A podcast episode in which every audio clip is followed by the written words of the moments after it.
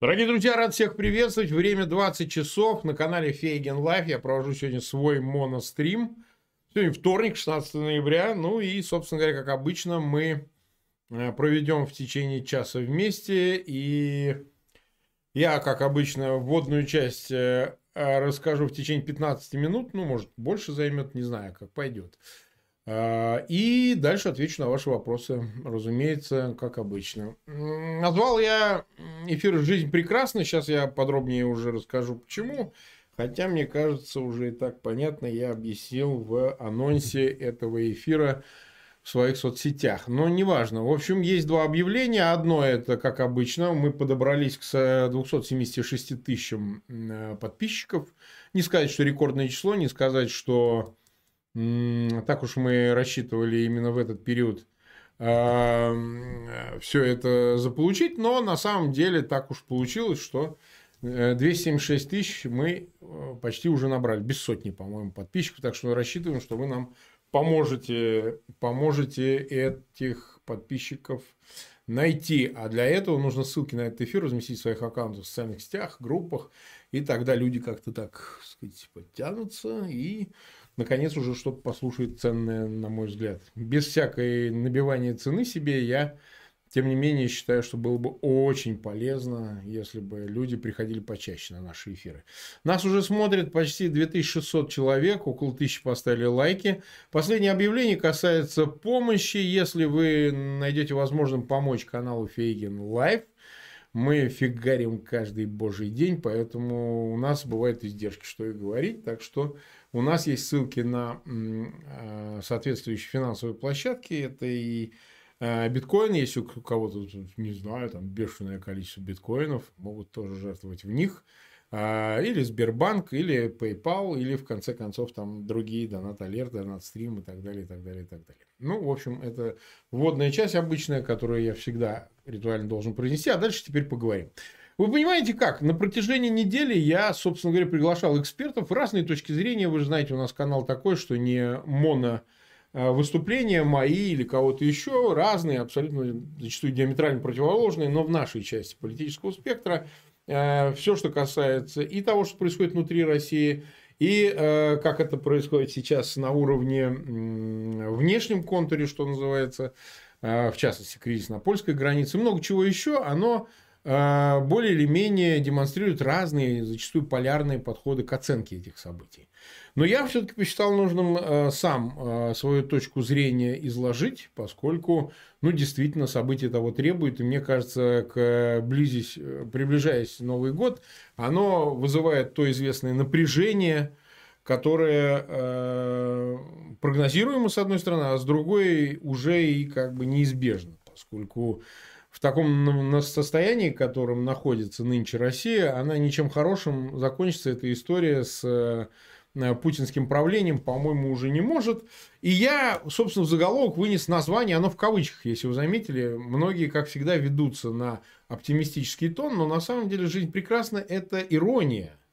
Почему? Потому что известный фильм Роберта Бенини, если вы кто смотрел, кто нет, вы знаете, какой там сюжет, я вам сейчас его расскажу. Это просто с нашей жизни калька, и дальше я объясню почему.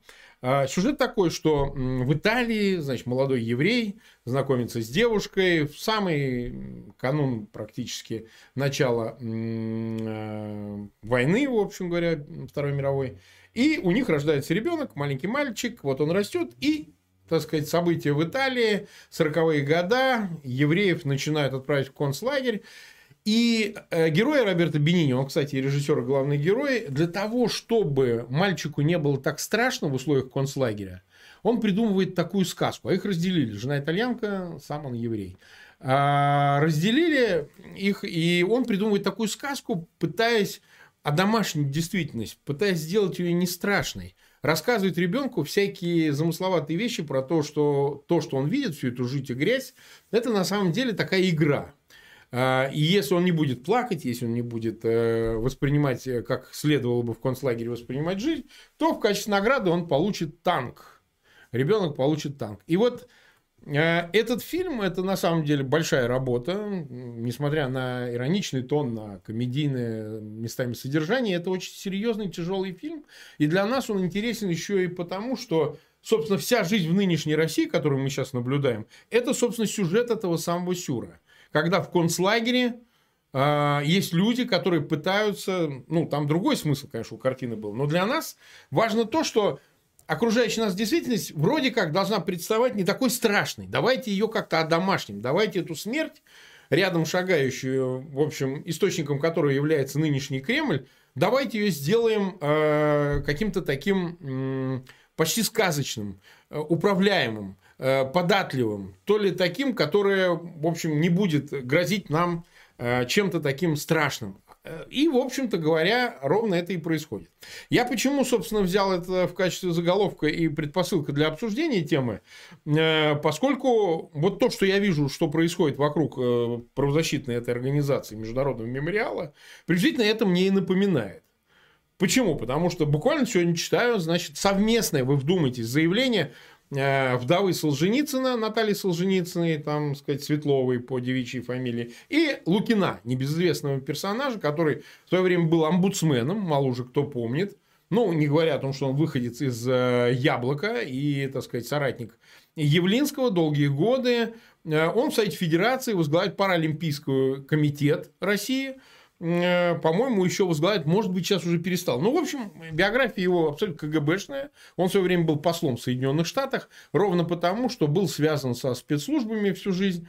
Э, он не был кадровым офицером, он был просто, ну, как бы стукачом, да, ну, таким особенным э, стукачом, который был, так сказать, очень престижного такого э, порядка. И вот этого товарища при Путине все годы является он у него, значит, правой рукой по части правозащитников – обеспечивает фасад этому режиму. И вдруг они, значит, вот вдвоем пишут заявление, что, пожалуйста, не блокируйте наш мемориал. И весь тон вообще обращений к Путину, а кому еще, о том, что не надо, значит, запрещать мемориал, он звучит так, что они сделали огромный вклад, в борьбу в борьбу со сталинизмом, поскольку, ну, действительно, заслуженная работа, долгие годы, там, три с половиной десятилетия, а это во второй половине 80-х было создано Международная организация «Мемориал», действительно ее создавал Сахаров, но мемориал сильно и далеко ушел от этого по той простой причине, что сегодня сталинизм является некой удобной лакуной. Э, для того, чтобы не бороться с путинизмом, нужно бороться со сталинизмом. Это такой способ э, уйти от актуальной повестки, за которую могут по шее надавать э, власть. А вот со сталинизмом это вроде так, вроде безопасненько, вроде как и мостик не надо перекидывать от э, прежнего сталинизма и репрессий к нынешним репрессиям, которые, собственно говоря, имеют место, и понятно, кто их источник. Это сам Путин. Но Путин это опасно, это сегодня. А вот как бы репрессии вчерашние, они создают возможность существовать в правозащитном поле так сказать, э, не испытывая на себе огромного этого давления. И вдруг происходит невероятное, эту организацию хотят ликвидировать, что совершенно логично, и мы понимаем, это происходит не потому, что э, есть какая-то рефлексия по ее поводу, не потому, что значит, есть э, опасность от этой организации какая-то существенная, ну а потому, что просто нужно демонстративно показать всему обществу, показать обывателям, что бывает, когда кто-то собирается делать то, что не санкционировано. Сначала тебе лепят этикетку иностранного агента, прибегает, вы помните эту историю с на показ фильма какого-то документального, значит, каких-то нанятых ублюдков, которые, значит, троллят этот э, мемориал. А в конечном итоге, по концу, это же все план Лубянский, одобренный, безусловно, Путиным, организацию запрещает. И нет бы сейчас в этой ситуации выкрикнуть, сказать, что, слушайте, пидорасы, это все Путин, это все вы. Мы прекрасно понимаем, что правозащитные организации это в России в нынешний нонсенс, потому что прав человека нет уже никаких, нет судов, нет ничего. И очень давно. И источник этого зла вы и есть власть. Не то, чтобы, дорогой Владимир Владимирович, пожалуйста, вмешайтесь, а то нас тут запрещают. А кинуть вот эту претензию, эту инвективу в лицо этой власти. Нам создают фильм Роберта Бенини Жизнь прекрасна. Да, это такой мостик перекидывается, что на самом деле наряду со всем этим ужасом, покачивающейся шваброй в жопе э, у заключенных, э, так сказать, репрессиями, посадками, выгонами из страны, лишением всего на свете, запретом на профессию и так далее. Там имущество, лишение всего остального. Существует какая-то другая Россия такая благополучненькая, в ней проходят какие-то мероприятия, вот велодорожки, кафе, столики. То есть в концлагере не так страшно. Разумеется, речь не идет о тех, э, кого хотят загнать в QR-кодовый этот концлагерь. Значит, по аусвайсам ты можешь проходить в магазин, пожрать купить. Не говоря уже проехать там по делам, по нужде.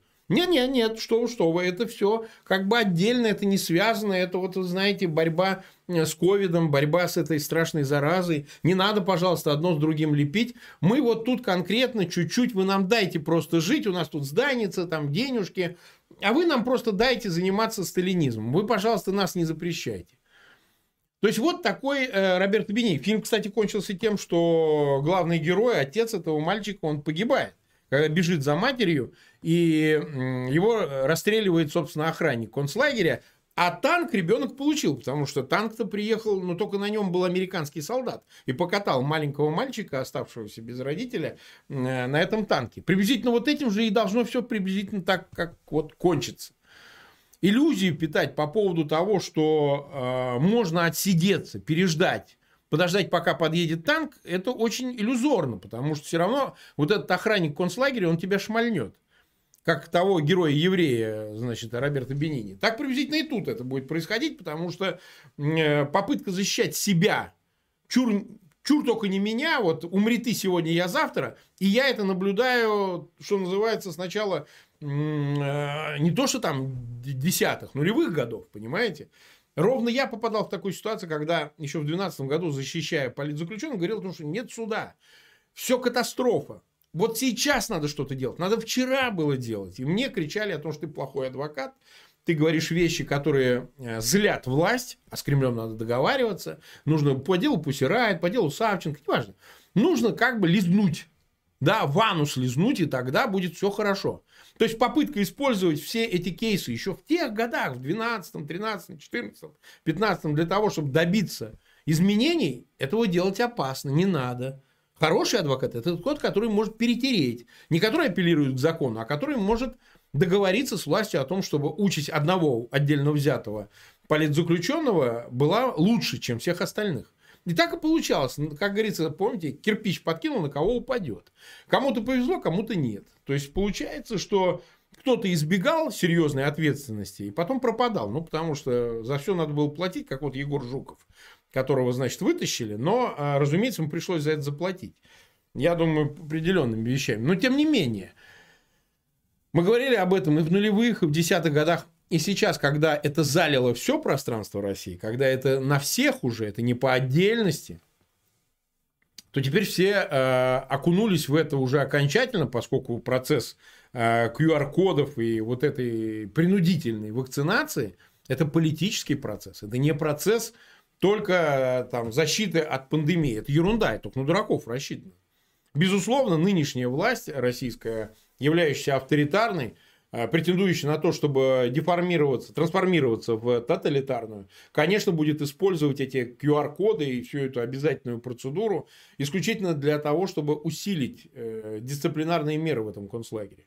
Для того, чтобы две вот этих важных свободы, о которых я раз за разом говорю, это свобода выезда и въезда и доступа к информации, обмена ее, ну, прежде всего, интернет-информации, были ограничены, и разрешение на доступ к этим благам был через QR-коды. Понимаете, вот ты хороший мальчик, вот у тебя есть социальный статус, и мы даем тебе возможность э, иметь э, выезды из страны, там в Турцию съездить, или же, как они там требуют, э, на мета, в метавселенной защищать аватары, то есть персонализация.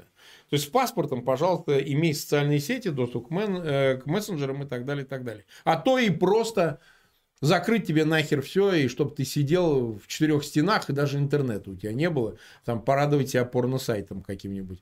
Это приблизительно наше будущее, про которое никто не хочет из тех, кого продолжают щемить, и по одному, по одному, по одному выпуливают из этой игры кием, что называется, как на бильярдном столе в американку, э, продолжает выпуливать, никто не говорит об этом вот в таком масштабе и с таким прямым Э, контекстом в отношении этой власти. И поэтому нам важно разъяснять эти вещи, чтобы люди не велись на вот эти фасадные разного рода заявления для того, чтобы не воспринимали эту действительность как частность, что вот кого-то чуть-чуть прижали, не кого-то чуть-чуть прижали. Хата действительно уже не с края, хата следующая. В эту хату уже зашли, уже полыхает. Понимаете? А люди продолжают успокаивать себя, вот как в фильме Бенини, что нет, это не все так страшно, это не все так еще плохо, еще можно чего-то тут изменить, где-то остановиться. Кто собирается останавливаться? Кто собирается вообще делать хоть что-нибудь, чтобы давать возможность обществу себя защищать? Разве этот процесс происходит? По-моему, совершенно обратный. По-моему, как раз-таки наоборот. Мы наблюдаем то, что последние остатки каких-то гражданских прав, они ликвидируются в принципе. Идет процесс выживания каких-то отдельных персонажей, которые забегают то на Лубянку, то на Старую площадь, для того, чтобы для себя что-то выторговать. Никто не хочет швырнуть это все под ноги этой проклятой власти. И это очень важный процесс, потому что без понимания того, что происходит, я повторяю, процесс этот еще будет идти скачкообразно, дальше, глубже, захватывая все больше и больше пласты этого общества. И с моей точки зрения это легко перекидывается на внешние проявления. Ведь вот как это происходит? Если тебе и во внешних делах, во твоих международных провокациях не дают отпора, так ты идешь дальше. Так ведь хорошо, так можно. Поймите правильно, потому что если на границе, после того, как вы привозите самолетами, а я уверен, что Россия к этому, и Москва, и Кремль имели прямое отношение, и спецслужбы, конечно же, нет тех финансовых возможностей, и нет этих возможностей ну, дипломатических, всяких других, у Минска, как бы кто ни преувеличивал, степень отмороженности Лукашенко, ну, нет этих возможностей, даже бабок нет, чтобы возить всех этих людей. Но, тем не менее, так сказать, это происходит. И совершенно очевидно, что это делается и продолжается потому, что никто четко, ясно не э, дал отпор. Даже на уровне Евросоюза. А тут же тебе алло, пупс, звонит, э, звонит уже уходящая натура в лице госпожи Меркель Почему она проявляет эту активность? Зачем она пытается брать на себя эту ответственность, учитывая, что де-факто уже заканчивается формирование коалиции, появляется новая власть в Берлине. И зачем, собственно, э, канцлеру, я риторические вопросы задаю, проявлять эту безумную активность, когда уже и так ясно, что будет новый канцлер, будет новое правительство коалиционное, совершенно другое по составу, и в нем не будет представителей твоей партии ХДС, ХСС блока. К чему тебе проявлять эту недюжинную э, активность, недюжинную э, значит, рвение к тому, чтобы как можно больше уступить на этой шахматной доске фигур Кремлю и его сателлитам в лице Минска. Такой риторический вопрос. Скоро мы увидим, э, увидим э, последствия этого всего, потому что, э, безусловно, просто так ничего не бывает. Мы видим обострение на польской границе, оно не останавливается. Это тоже укладывается в логику того, как ведут себя эти международные провокаторы Путин и Лукашенко. Потому что зачем? Ты можешь одной рукой договариваться, а другой рукой наускивать вот этих э, привезенных, свезенных, значит, тысячи иракцев, какого черта они вообще, так сказать, в принципе посчитали, что из Восточной Европы можно пешком дойти до Берлина. Но бог с ним, это сейчас мы обсудим. А, так вот, наускивая их параллельно, то есть добрый злой следователь, э, холодно, жарко, понимаете, да? Э, выдавливая, получая для себя еще большие дивиденды. Потому что они же гнутся, они же уступают, и таким образом дают тебе карт-бланш для продолжения этого шантажа. Потому что сегодня ты занимаешься мигрантами, завтра ты будешь радиоактивные отходы складывать, как когда-то заявлял, кстати, Лукашенко. А мы на границе с Литвой сложим радиоактивные отходы.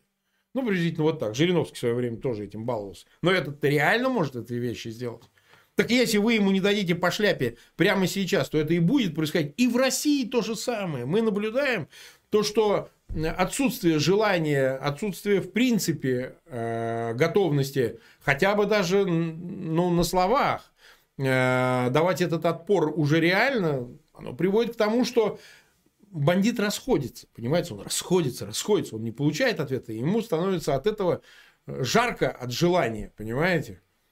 Путин э, 21 год потратил на то, чтобы привести нас к этому состоянию. Ведь представьте себе ситуацию вот с этими запретами, с швабрами в жопе, с политзаключенными, с отравленным Навальным, убитым Немцом и так далее, и так далее, и так далее – ну вот в 99-м, там, в конце, ну в 2000 году, мог кто-то кто представить? Ну, все бы подошли и сказали, что, как? Слушайте, а давайте-ка мы их всех убьем, сказал бы народ, да? Ну, мне так кажется. Во всяком случае, желание такое могло прожить. А давайте их убьем нахер. Для того, чтобы через 21 год не жить вот в этом диком, жутком состоянии. И так ли уж не были бы правы люди, которые бы могли себя защитить? Да, сейчас уже в слагательном наклонении глупо говорить. Обратно уже ничего не вернешь. Обратно ногами не отыграешь. Не пойдешь, так сказать, с головой вперед, ногами назад. Но вы меня простите, мы ждем, когда Путин сдохнет, да, и тогда у нас появится эта возможность для того, чтобы снова попытаться хоть что-то изменить. Я сейчас говорю о крайнем случае. Бог знает, может быть, это и раньше произойдет, и совершенно не по причинам, так сказать, физического конца диктатора. Но ведь ровно перед этим же выбором окажется снова общество. Ему снова будут лить в уши всякие эти бородатые, мохнатые из радиостанций, другие товарищи, которые будут говорить, ну что вы, что вы, охота на ведьм, что же вы такое творите? Да-да, конечно, они нас грабили и так далее, но мы их должны пожалеть. А гуманность как же ваша? Так же, как, кстати, с мигрантами. Говорят, давайте всех пожалеем. Все время жалость за чужой счет, вы понимаете? Кто-то 20 лет потратил на то, чтобы выживать в этой условиях России, а кто-то наслаждался со шлюхами на собственных самолетах, яхтах, эксплуатируя это несчастное общество. Кто-то в шахтах, забоях, подыхал от коронавируса и так далее. А кто-то, значит, наслаждался жизнью, и как только появляется возможность сатисфакции, вдруг начинаются голоса про охоту на ведьм. Да как же так можно? Мы же не звери, мы же не такие же, как они.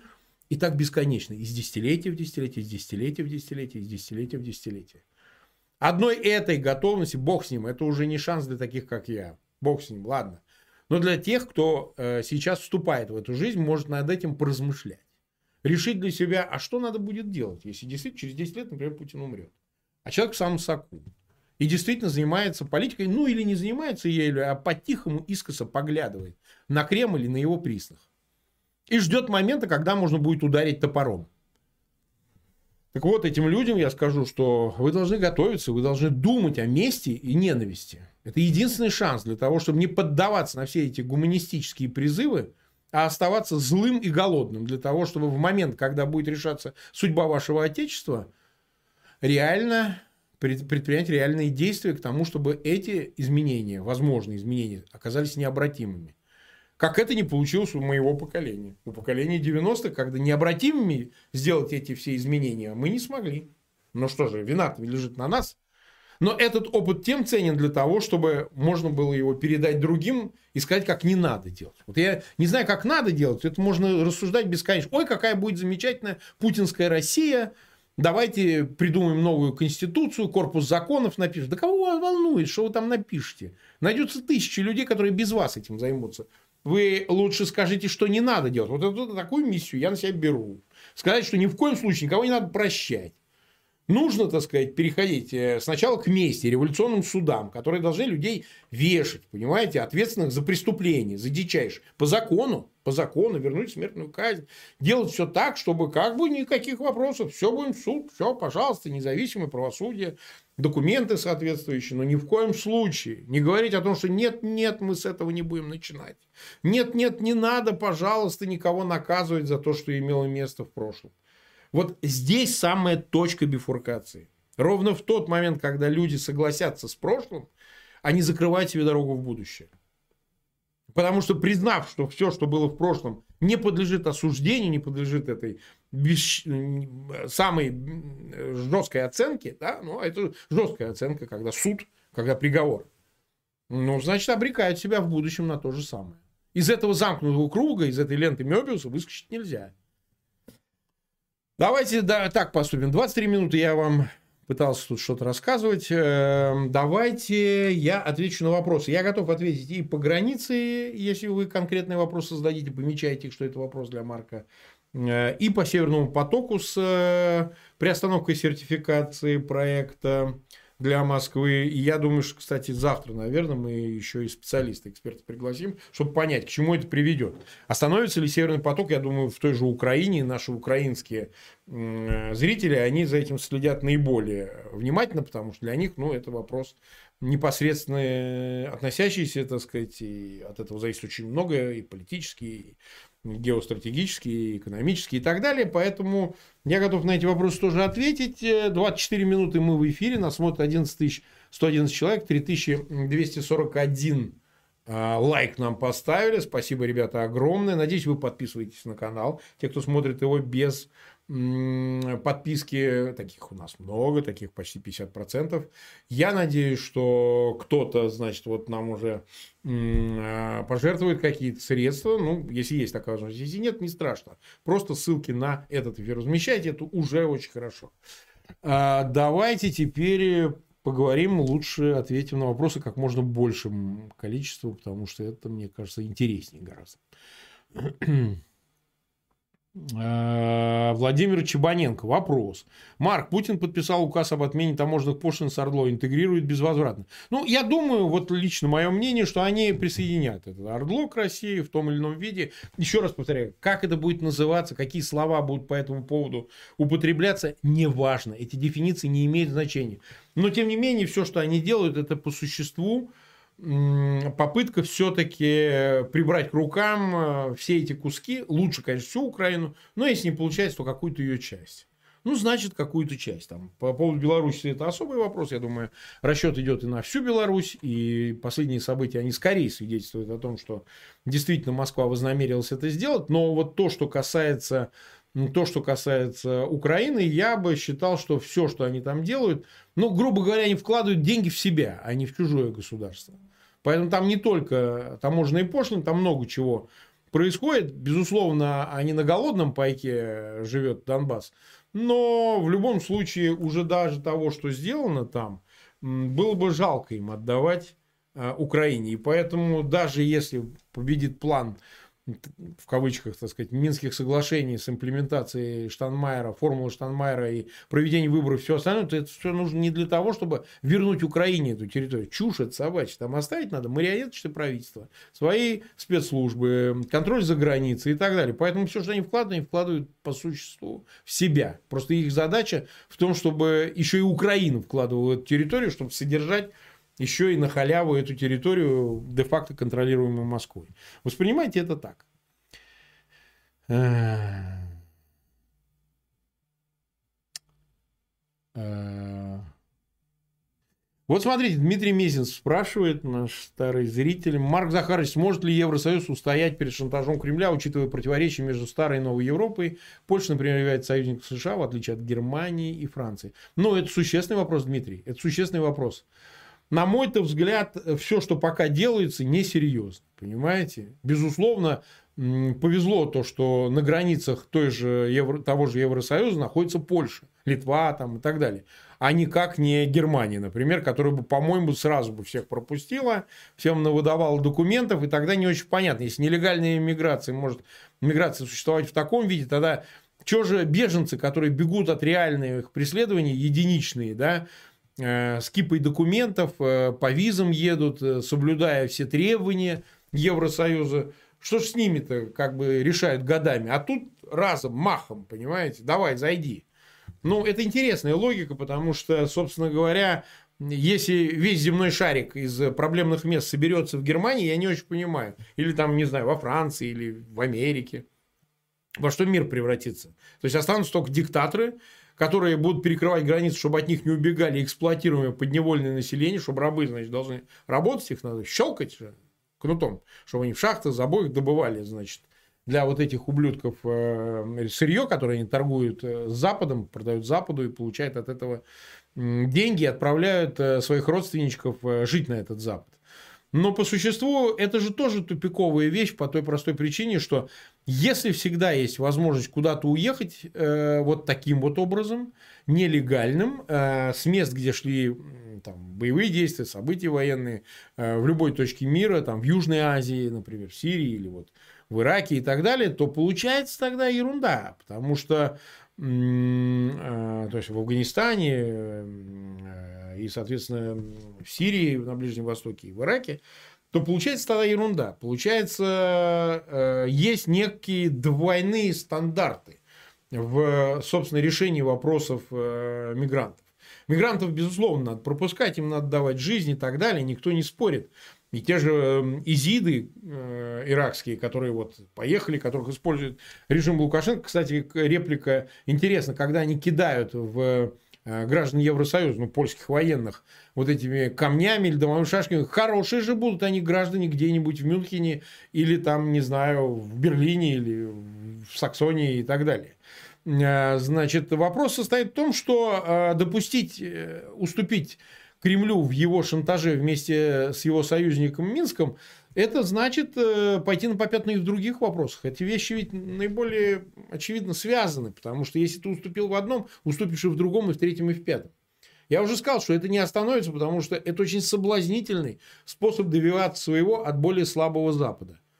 Я вижу, э, что фасадная такая публичная часть Европы, там, не знаю, какая-нибудь от Меркель до других руководителей э, Центральной и Западной Европы, они скорее готовы поддаться этому шантажу. Но и вижу и другое, что внутри, в самой толще, даже Евросоюза, сейчас речь даже не об Америке, есть люди, которые сопротивляются, которые не согласны уступить.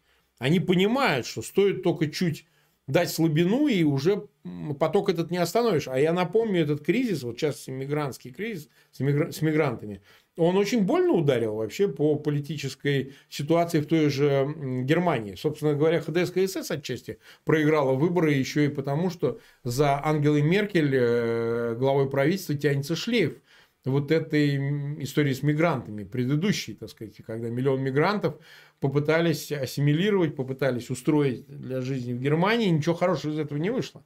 Это не говорит о том, что мигрантов не должно быть. Это не говорит о том, что мигрантов не надо принимать. Да нет же. Но все равно должны быть единые для всех правила. И эти правила должны соблюдаться. И нельзя в угоду и под шантажом таких, как Путин и Лукашенко, уступать для того, чтобы не давать соблазна другим использовать точно такой же шантаж.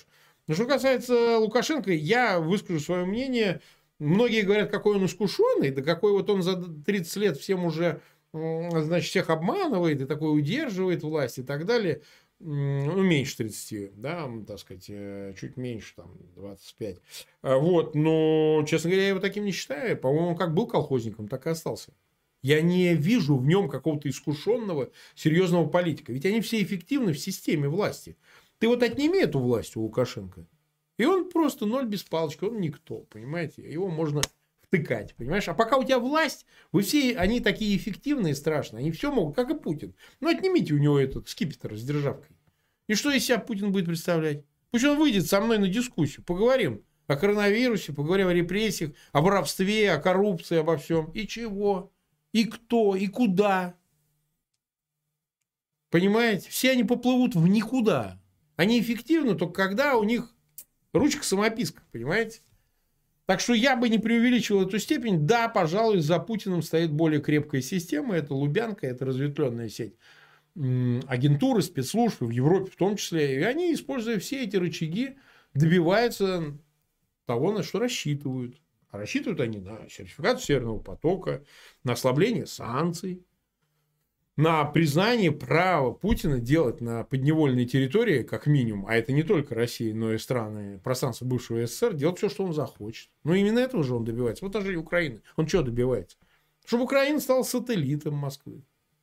Уступит ли ему Европа? Но я еще раз повторяю, наряду с сопротивлением достаточно серьезным есть и э, там подспудным, есть и вот эта публичная готовность сдать интересы Европы и сдать э, принципы европейские. Так, поехали дальше.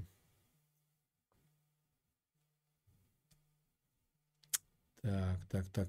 Вы помечайте вопрос, потому что я не всегда могу определить, а ко мне, не ко мне. А, вот тут утром такой ник странный. Вопрос. Марка, отстанет ли Россия от Чечни? Я имею в виду новую власть России. А это загадка.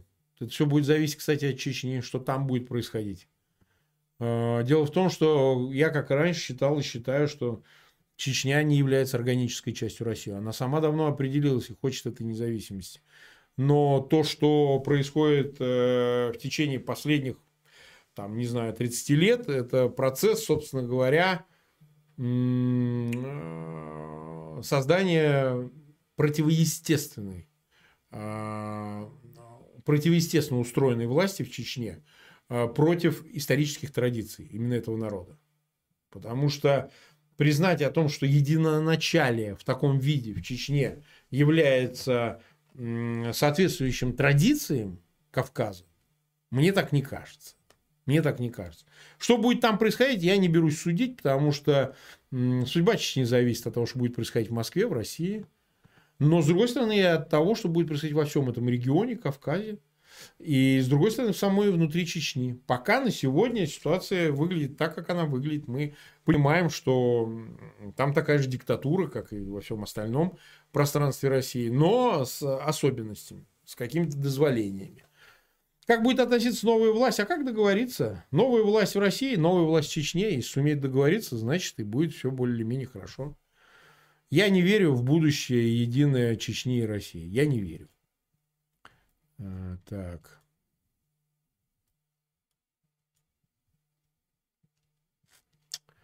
Приношу извинения за паузу. Еще, еще, еще. Вот, э, Хелен Смарт. Марк, что вы думаете про испытание противоспутникового оружия? Сегодня не собираются ли они угробить планету? Вот смотрите, Хелен, я не специалист в вопросах, э, не эксперт э, оружия в космосе и так далее. Наверное, мое мнение не интересно как эксперта. Я думаю, что для этого надо пригласить эксперта. Но, как я понимаю, они сбили спутник на недопустимой орбите.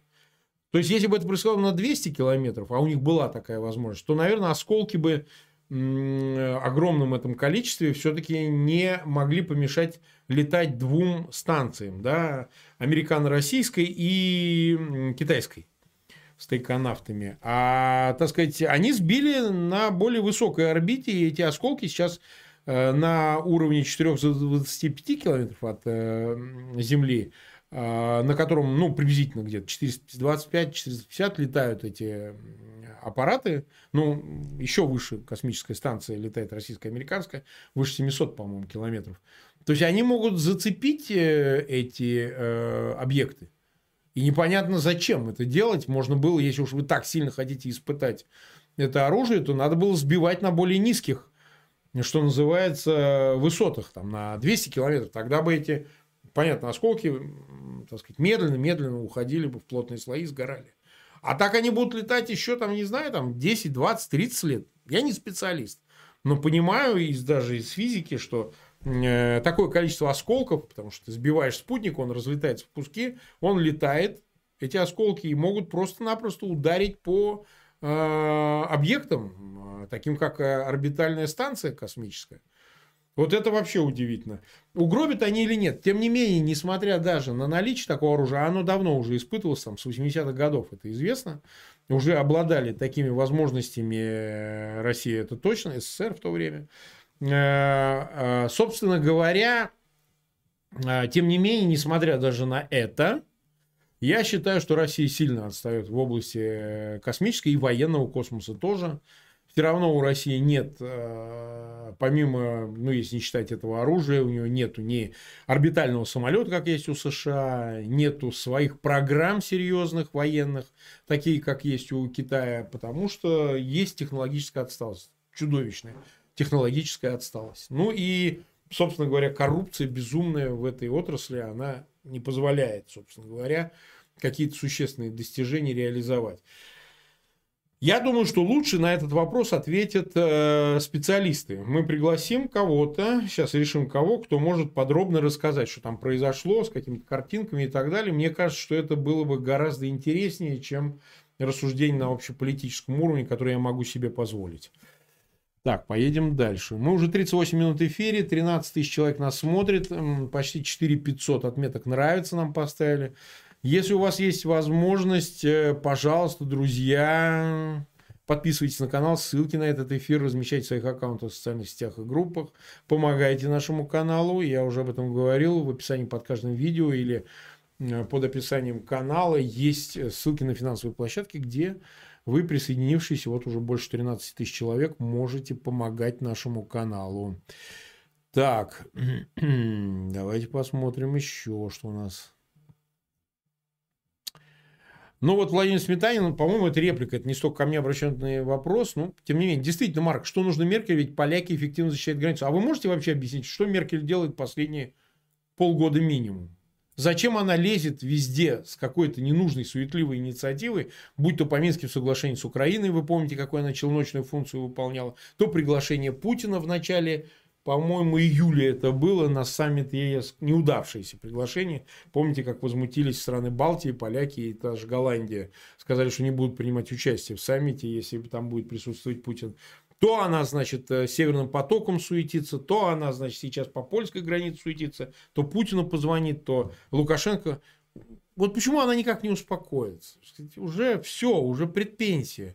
Оставь это там министру иностранных дел, оставь своим преемникам. Зачем тебе вот это сейчас делать? Ну, опять же, это все к той же дискуссии о действительно ли Меркель может трудоустроиться или у нее есть какие-то тайные интересы, конфиденциальные договоренности с Кремлем, с Путиным о своем будущем. Я этого не знаю. У меня такой, а, а у меня такой информации нет. Я э, не стану говорить о том, что действительно там уверен, знаю, что это так. Но выглядит это все очень странно. Предельно странно, потому что действительно Польша, она законным образом взяла на себя функцию защиты Евросоюза от провокаций. Сейчас даже речь даже не о мигрантах. Мигрант, само собой, они инструмент. Но прежде всего от провокации, которую осуществляет Кремль и Лукашенко. Никаких других тут объяснений нет пытаться иным образом трактовать ситуацию, начинать говорить, ой, там холодно, замерзают дети, женщины, замерзают сами вот эти. Ну, все же очень просто. Взял манатки, сел в самолет и улетел к себе. В чем проблема-то? Вот когда эти разговоры идут о э, кризисе на границе, мне вообще непонятно. То есть они замерзают. Ну правильно, чтобы не замерзать, у тебя нет дома здесь, ты просто собираешься, тебя не пустили, ты попытался, сел, улетел. И тебе снова тепло. В Ираке сейчас нормально. Спрашивается, почему это нельзя сделать? Может быть, их не выпускать, тогда надо заявить открыто и прямо. Нас используют как заложников, мы вот тут сидим, нам под пистолетом э, говорят, чтобы мы штурмовали эту границу, нам то, нам это, в конце концов, возможность, они все с телефонами, написать об этом, сообщить, хотя бы другой какой-то калинкор появится у всей этой ситуации. Но, как я подозреваю, эти люди, они мотивированы. Может быть, они мотивированы деньгами, может быть, они мотивированы возможностью попасть все-таки в благословенный рай, это немецкий и так далее, но э, это странная ситуация. Пытаться защищать э, значит, сочувствовать э, под предлогом гуманности западного сообщество, которое не может себе позволить относиться к ним пренебрежительно, но вы понимаете, э, не ты создал проблему, но тебя заставляют быть э, гуманнее к последствиям, созданной кем-то этой проблемы. Ну так э, вы в любом случае проиграете, если не проявите твердости у этих людей, им уже сказали, и немцы, и поляки, отчасти там на границе, уж не знаю, как они информируют, приезжайте к себе, в Ираке подавайте документы, а, попадайте в соответствующие списки э, на возможность э, получения статуса беженца и отправляйтесь на законных основаниях в Германию проживать туда. Что может быть проще? Что может быть, так сказать, буквальнее подобного рода обращения? Я не очень понимаю. Поэтому я не принимаю ситуации, когда говорят, ну, раз они уж пришли, давайте уж их всех, значит, из поместим, давайте их всех разместим, дадим им, значит, теплые квартиры, дадим им деньги и так далее. Ну, во-первых, об этом надо спросить у самих немцев, немецких избирателей. Хотят ли они вот именно таким образом э, принимать а, такое огромное количество людей с э, Востока и так далее. Потому что и без того там есть люди, они уже приезжают на закон, и турки, и иракцы, и сирийцы, и так далее. Их уже много, они уже есть там. Они уже живут в Германии. Многие, так сказать, стали уже почти немцами, что называется. Там какая-то их часть, она же ассимилируется все-таки. Но еще раз повторяю, речь-то идет о нелегальной миграции. Нелегальной. А это совершенно другой разговор, это совершенно другая ситуация.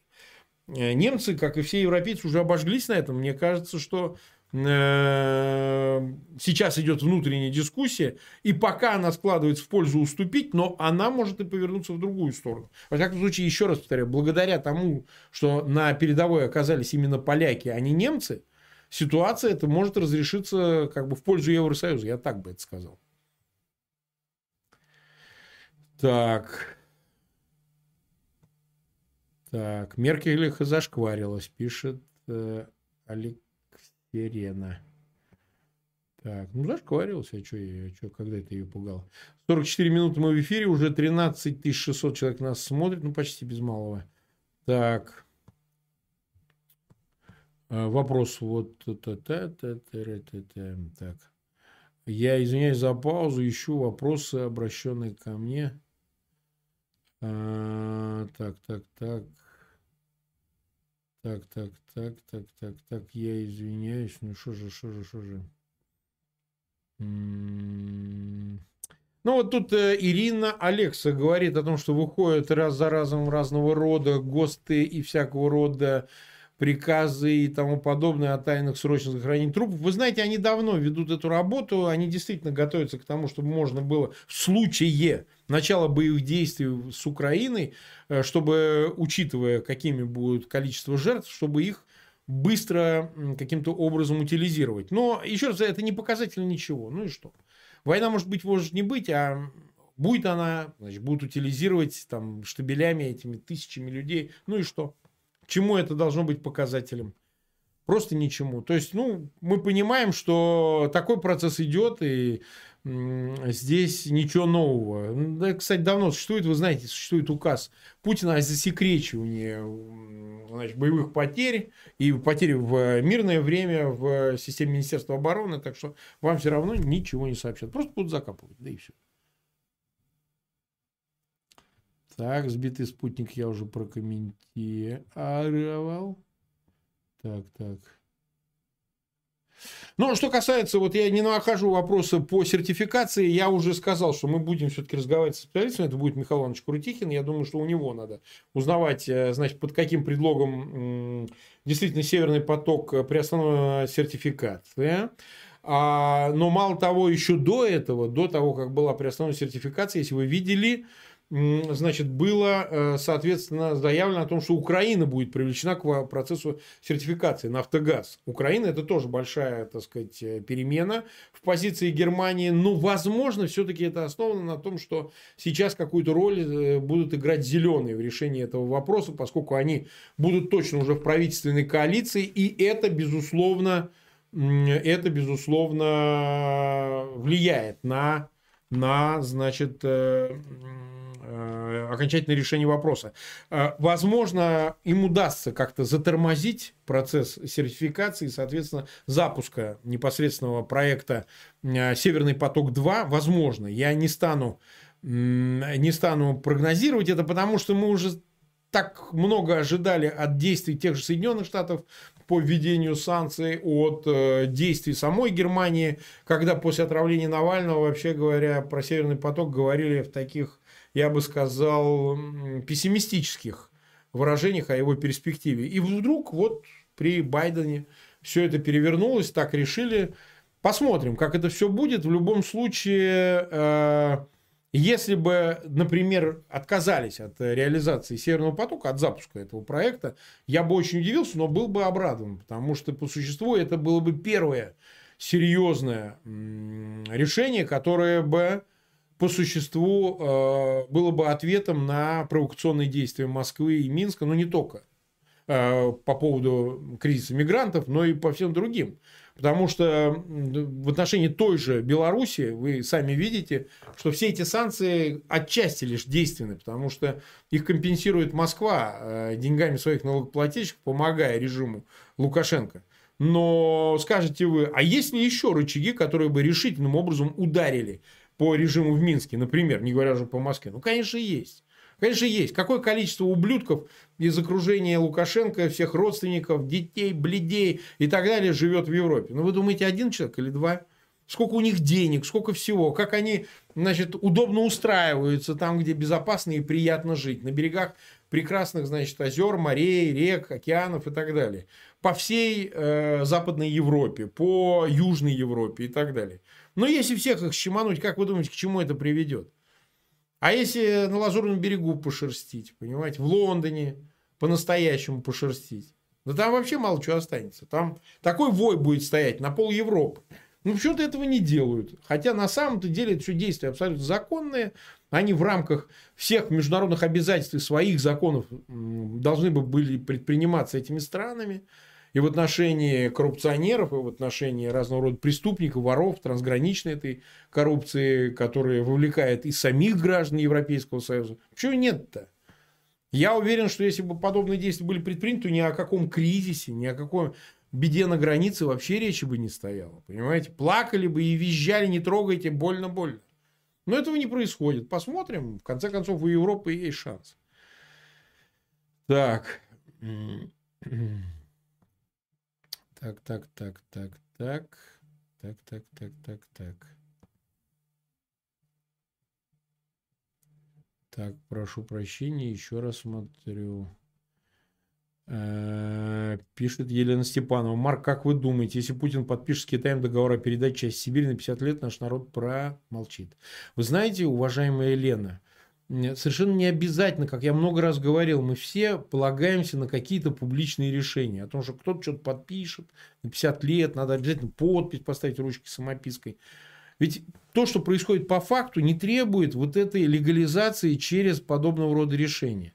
По существу э, богатства Сибири распродаются в Китае, вывозятся в Китай за коррупционный бесценок. Ну, коррупция получает свои доходы, а государство ничего не получает. Не говоря уже о тех, кто живет в самой этой Сибири. А что они-то больно получили с этого всего? С этих богатств, которые вывозят. Там не только лес, там не только э, какие-нибудь полиметаллические руды, нефть, газ там, и так далее.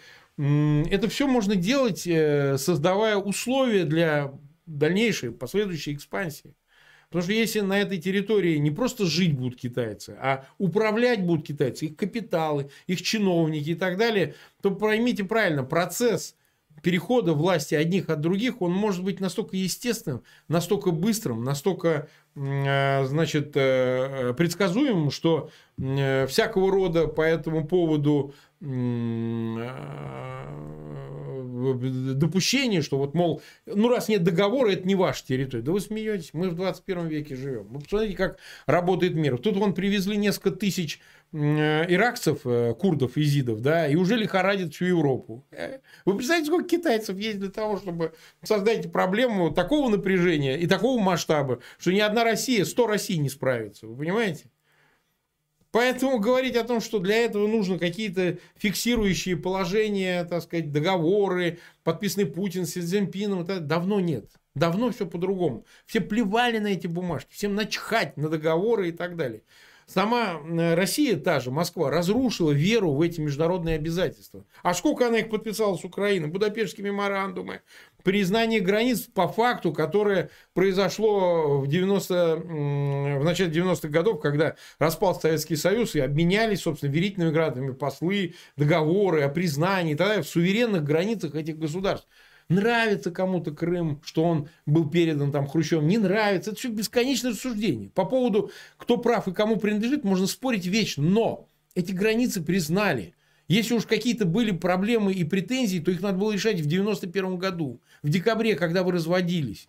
А раз уж вы решили, так сказать, сохраняя собственные институты власти, э, там, республиканские, назовем их так, для того, чтобы избавиться от союзных, и решили поступить вот именно таким образом, чтобы просто-напросто, э, значит, э, отказаться от претензий территориальных, то вы и должны соблюдать эти международные обязательства. Поэтому о каких договорах может идти речь с Китаем? Ты подпиши тысячу бумажек о демаркации границы, о передаче части территории. Все равно они на них будет наплевано. Выигрывает тот, кто сильный, понимаете? Вот силы сегодня есть, ты можешь защищать свой суверенитет и свою территориальную целостность. Если завтра Россия ослабнет, а она ослабнет по той простой причине, что она расходуется не на то. Она не на поддержание собственной территории тратит так, тающие силы, да, а на захват новых территорий, на вот это эм, экстерриториальное вот это развитие, так сказать, экстенсивное, вот так точнее сказать, на то, чтобы осваивать какие-то новые территории, захватывать то Крым, то Беларусь сейчас. Представляете, сколько на это будет истрачено усилий государства для того, чтобы интегрировать заново эти территории, значит, э, насаждать наместников, воровать и так далее.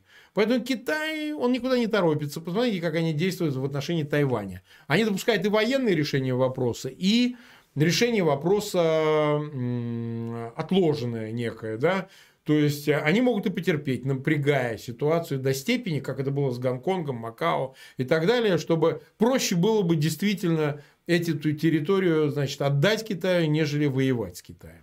Ну, то есть, как бы в долгую играет, и мне кажется, что по отношению, когда Китай решит вопросы разделенных территорий, вот Тайвань это последняя такая существенная территория, они займутся уже всеми сопредельными другими территориями, собственно, России, безусловно, и Западная, и Сибирь Восточная, и Забайкалье, и Дальний Восток. Это, безусловно, мишени для Пекина, потому что ему нужно жизненное пространство, ему нужны эти территории. Так, мы 54 минуты в эфире, еще отвечу на несколько вопросов. Не буду вас мучить. У нас будут эфиры и завтра, и дальше. Так что так нас благодарят за работу нашей команды. Вот. Э, Pfizer разработал лекарство от ковида. Как теперь с вакцинацией? Вы знаете как? Э, и Pfizer разработал. Я вот вижу какой-то пластырь в Швейцарии сделали, э, который, собственно говоря, должен помогать помогать в излечении значит, больных коронавирусом. Вот, я думаю, что это естественное продолжение, собственно, создания вакцин. Это разработка подобного рода перспективных лекарственных препаратов. Я думаю, что в этом действительно есть смысл. По той простой причине, что э, болезнь надо не только предупреждать, но ее и надо лечить. Я думаю, что в ближайшие там, полгода-год действительно будут разработаны очень эффективные лекарства по лечению от э, коронавируса. Наверное, тоже не всех, наверное, поначалу тех, кто будет с легкими формами, потом средними формами. Ну, уж не знаю, как тех, у кого поражение легких огромное, да и все. Э, поэтому, собственно говоря, я думаю, что это перспективная история. Ничего подобного в России я не знаю, есть ли такая э, перспективная разработка там со 100 или 90% излечением от коронавируса. Но, наверное, наверное, есть. Хотя, опять же, если они по качеству такие же, как Шмурдяк, то, собственно говоря, неизвестна их эффективность. Возвращаясь опять к вакцинации, еще раз хочу подчеркнуть. То, что пытаются сейчас изобразить, что будут регионы сами решать вопрос о э, ограничениях, вводимых через QR-коды, возможность э, проезда на транспорте, посещение магазинов там, и так далее, и так далее. Это все попытка просто прикрыть ответственность э, федерального правительства, ну, Кремля, собственно, Путина за то, какими будут вводиться вот эти совершенно безумные, безумные концлагерные ограничения, чтобы снять Э, с них всякую ответственность э, с Кремля, но делать ровно то, о чем мы говорили. Это э, окончательное превращение в концлагерь России, так сказать, заставлять, контролировать и так далее. Вводить эти социальные рейтинги, которые вот в Китае уже опробируются. Неизвестно, что вшивается в этот QR-код, почему люди должны жить по этому QR-коду. Вы же понимаете, вот если спрогнозировать, ну, смоделировать ситуацию, что вы хотите выехать за пределы Э, России по этому QR-коду, хотя бы там, я не знаю, спутником привились и так далее. И даже при наличии вот этих э, вакцинаций вы не знаете, что через этот QR-код получает в качестве информации лицо, занимающееся разрешением вашего выезда. Формально только под предлогом э, наличия у вас соответствующих вакцин, да, получения этих вакцин. А может быть, они скажут, ну плохой у тебя QR-код, пойди поменяй. Да там же я вот в очереди, Вася Пряник вот пытался получить, мне вот дали, что дали и так далее. Ой, что-то не то, извини, по нему ты билет купить не можешь, проехать не можешь. Вы считаете, я рисую какую-то невероятную ситуацию с подобного рода требованиями, которые могут быть вам предъявлены? Ничуть, ничуть, отнюдь нет. Такое в России всегда возможно. Ну, кому-то скажет, ты дай денег, и мы тебя пропустим.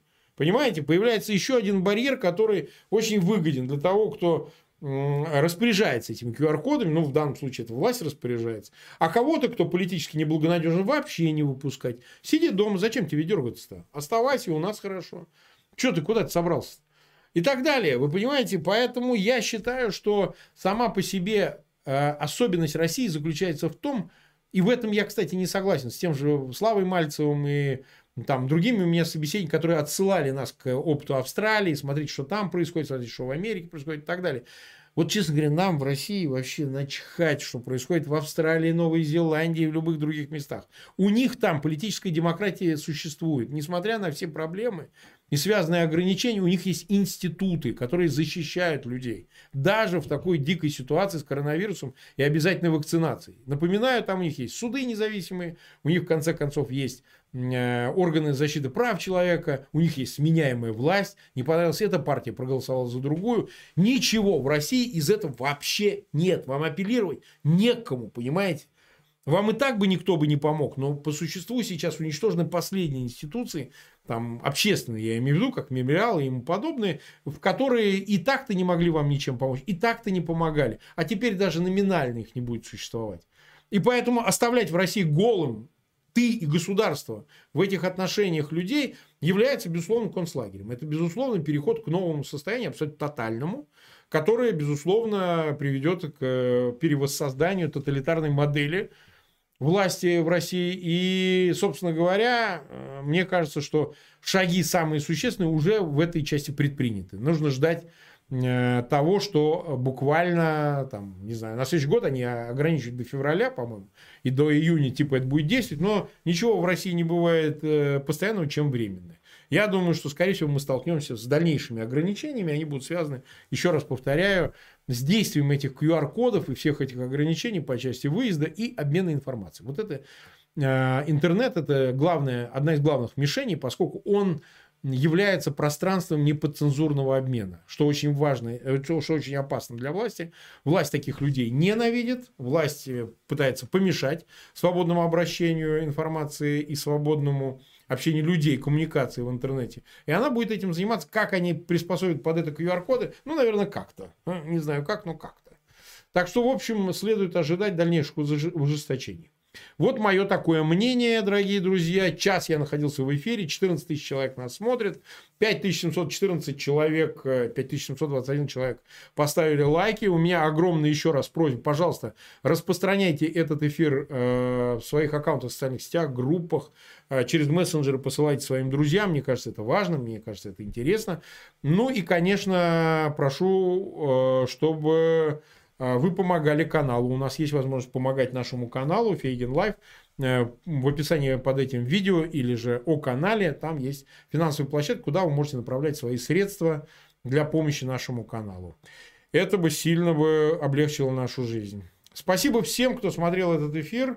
Ребята, увидимся буквально завтра. Всем пока.